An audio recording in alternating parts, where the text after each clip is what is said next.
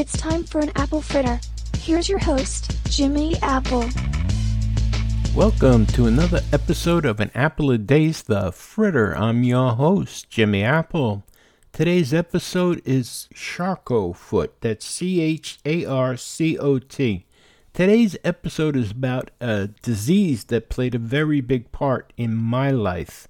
And at the end of this episode, I'm going to tell you how it affected me. Charcot foot is a rare but serious condition that affects persons with peripheral neuropathy, especially those with diabetes. Charcot foot affects the bones, joints, and soft tissue of the foot or ankle. The bones become weak and can break, and the joints in the foot or ankle can dislocate. If not caught in the earliest stage, the joints in the foot collapse and the foot eventually becomes deformed. A deformed foot can cause pressure sores to develop in the foot or ankle. An open wound with the foot deformity can lead to an infection and even amputation.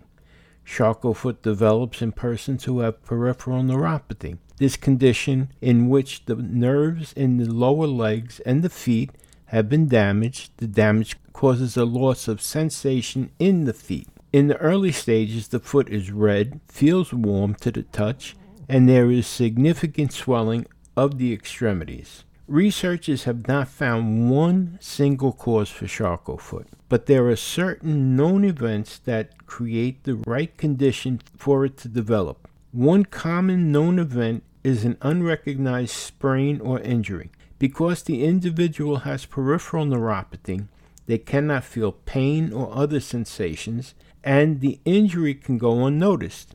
If a broken bone in the foot or ankle is not correctly treated, the deformity can worsen, lead to foot sores and infection. Charcot foot has been seen as a condition following organ transplants in patients with diabetes. This is due to the use of drugs to prevent organ rejection, which also have the side effects of causing bone loss and fractures.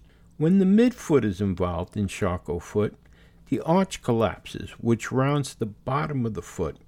This is called rocker bottom foot deformity.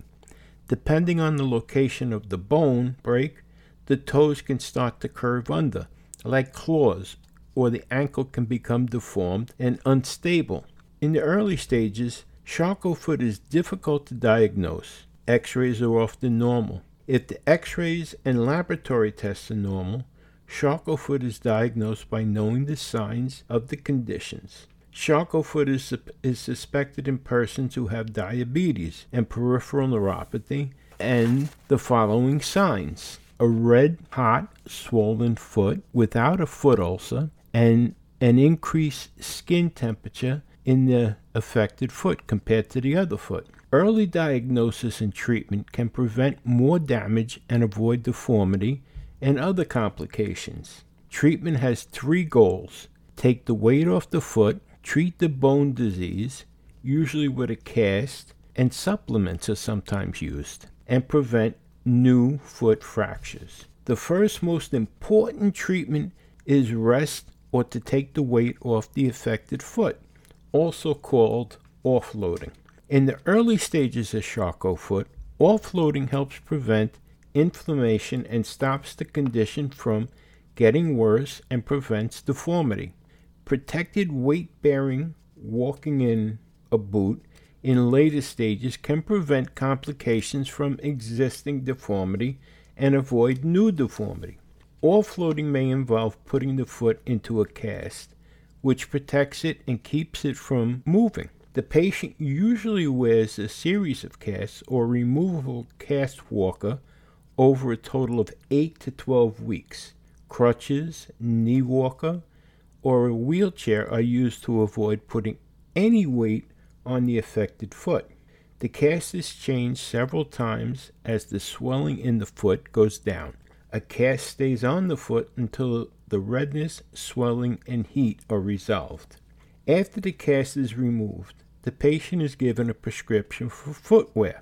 Prescription orthopedic footwear properly fits the foot and relieves pressure points to prevent repeat injury and ulcers. A common device used is a Charcot restraint orthotic walker or a crow walker. The doctor may also recommend changes in the patient's activity to avoid further trauma to the feet. Surgery is recommended to those patients who have severe ankle and foot deformity that are unstable and at high risk for developing foot ulcer. In addition, if the deformity makes braces and orthotics difficult to use, surgery may be indicated. After surgery, the patient will have to avoid putting full weight on the Charcot foot for an extended period of time. All people with Charcot foot must be dedicated to wearing protective foot gear and taking extra care of their feet for the rest of their lives. Education of the patient and family members about preventive foot care and signs to watch for is an important part of preventing future problems. Deformity in any part of the foot or ankle can cause skin ulcers from the bone pressing against the shoe or the ground. When Charcot foot affects the ankle, the joint may become unstable or floppy because the tissue has replaced the bone in the joint. This so called floppy foot also can cause ulcers. Ulcers are often difficult to heal due to complications of diabetes, poor circulation in the foot, being on your feet for long periods of time, and the development of infections. As an infected ulcer that does not heal can be limb threatening and even result in amputation of the foot or even the leg. Now, as I said, I had Charcot foot and I also had an ulcer on my big toe that looked like a blister. And when it broke, it looked like a scene out of Psycho. But we knew the day that the bone in my ankle broke because my wife and I were in a store. Now, I didn't feel it break, but we both heard it. And when I went to the doctor because of all my other medical problems, the doctor said I would never survive the surgery that was needed. And they had to amputate my leg. But they amputated below the knee. And when they did, I got my prosthetic and I was able to walk with it. But what had happened was I had an osteomyelitis that couldn't heal, and they had to amputate again, and they had to amputate all the way up to my hip. The foot is nothing to play around with. It's a it's a terrible disease. I just wanted to share that with you. But thank you for being here today. And remember, no matter what, things can always be worse. That's right. Right now, there's somebody somewhere wishing that they were in your position so things can always be worse, my friend. Remember that always. Hey, do me a favor. Show people today that not everybody is bad. Make them smile. Just smile that smile at them. Say hello. Say good morning, good afternoon, have a pleasant evening. Whatever. Make them smile.